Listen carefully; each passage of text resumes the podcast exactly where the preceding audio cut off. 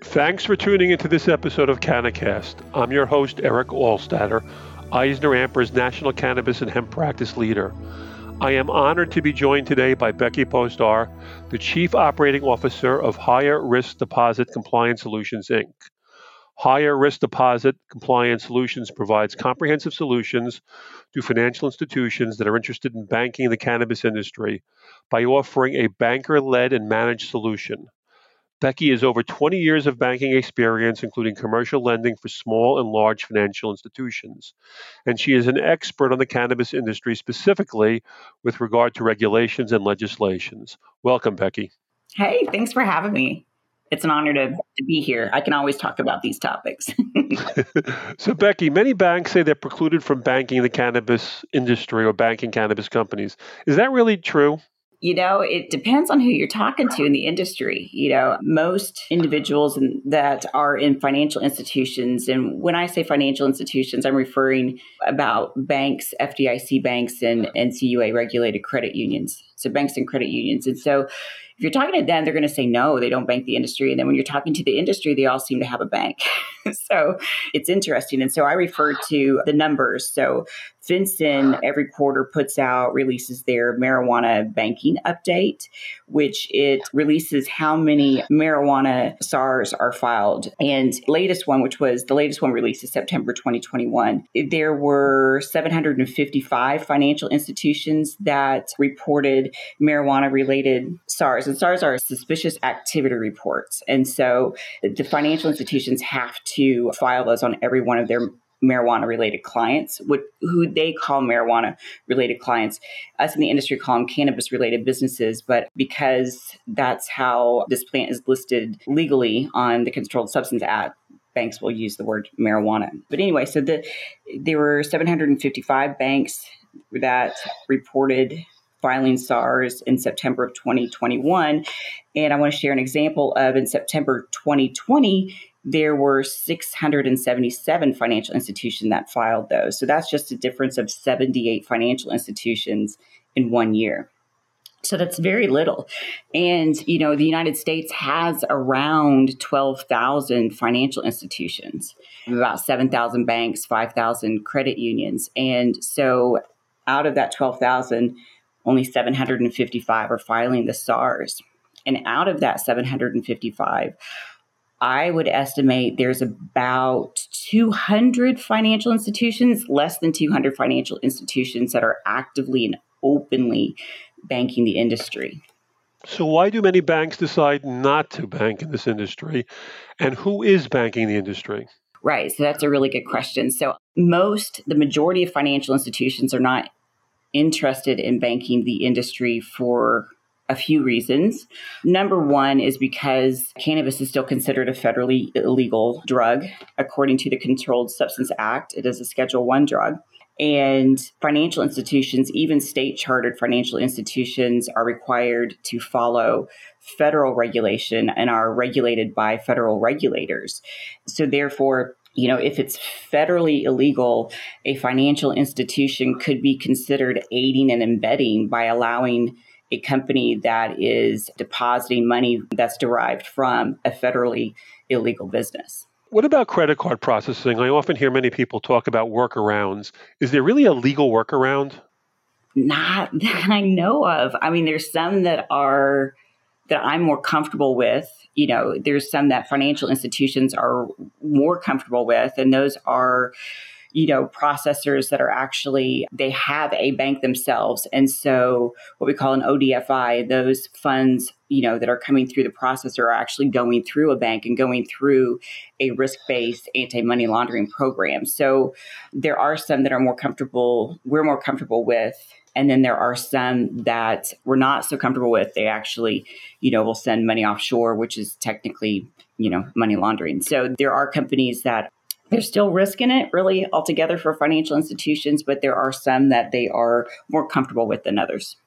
Now, you talked a little bit about the financial or the reporting requirements for companies that are in this industry. And aside from that and the obvious, what's different about banking cannabis companies as opposed to, say, for example, a manufacturing and distribution company?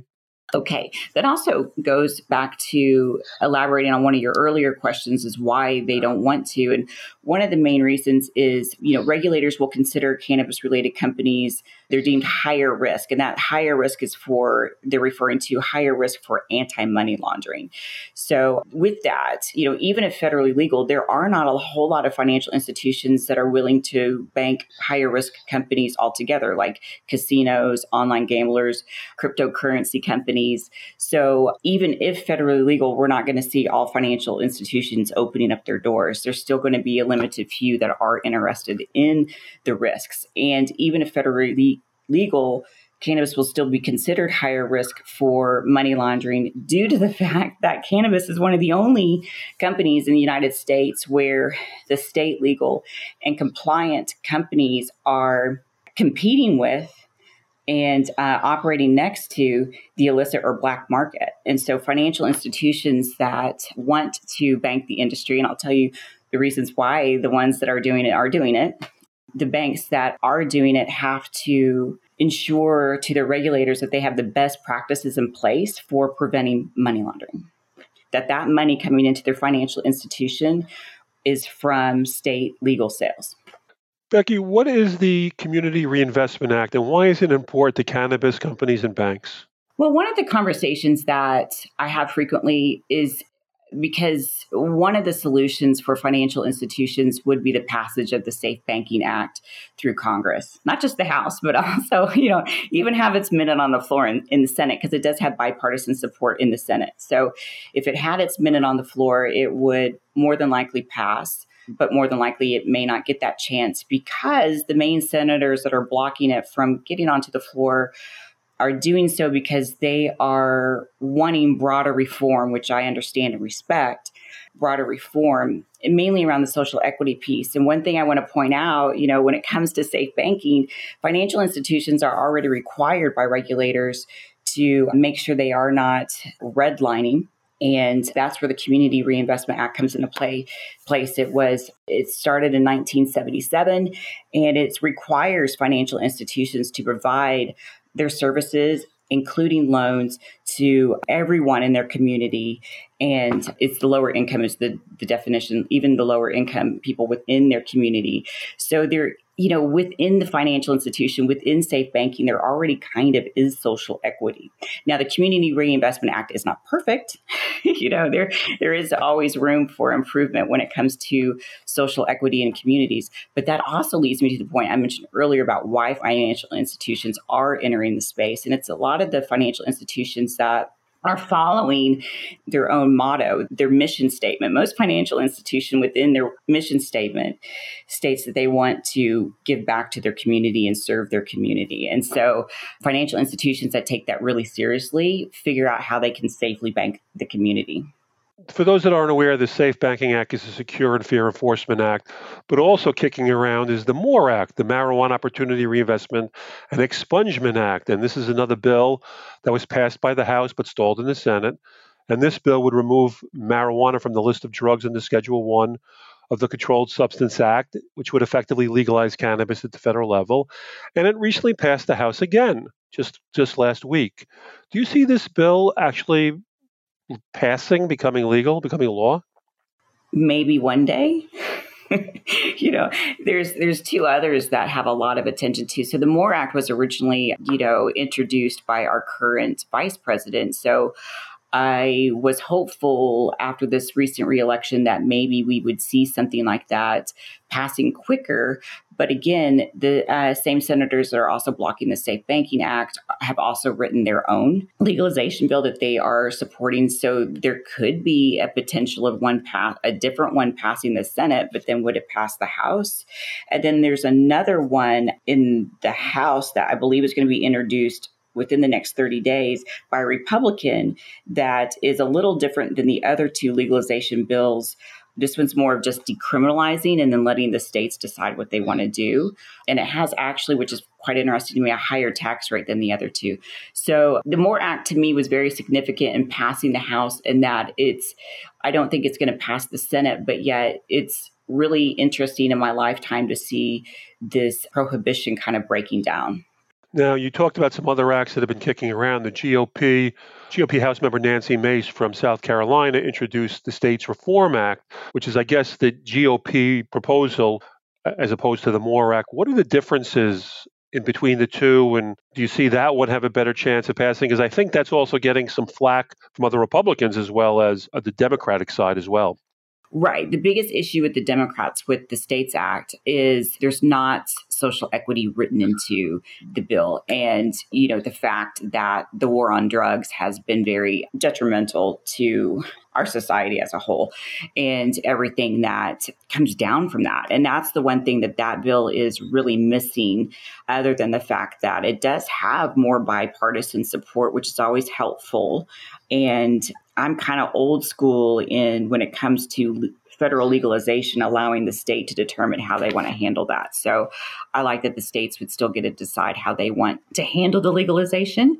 And that means that it allows local municipalities to determine how they want to to deal with it. So that is interesting to me. So it's more of a matter of when it will be federally legal versus if.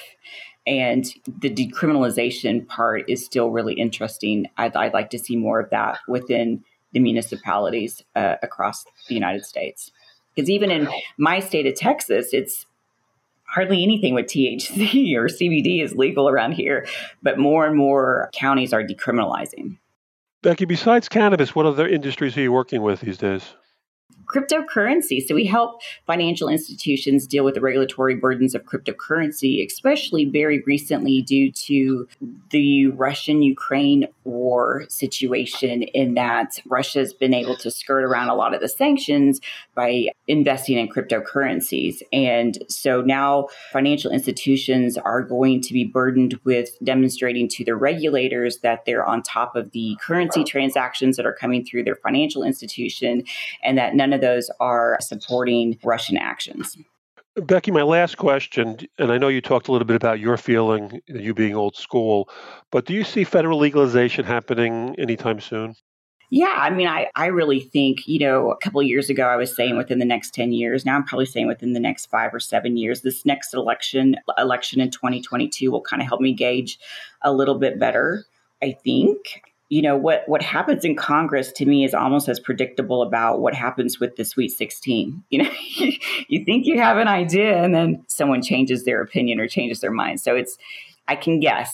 It's an educated guess but it's still a guess Great. Well, thank you for joining me today, Becky. I appreciate your thoughts. And thanks for listening to CannaCast as part of the EisnerAmper podcast series. Visit eisneramper.com slash cannabis for more information and podcasts. And please join us for our next CannaCast podcast where we'll discuss other budding issues.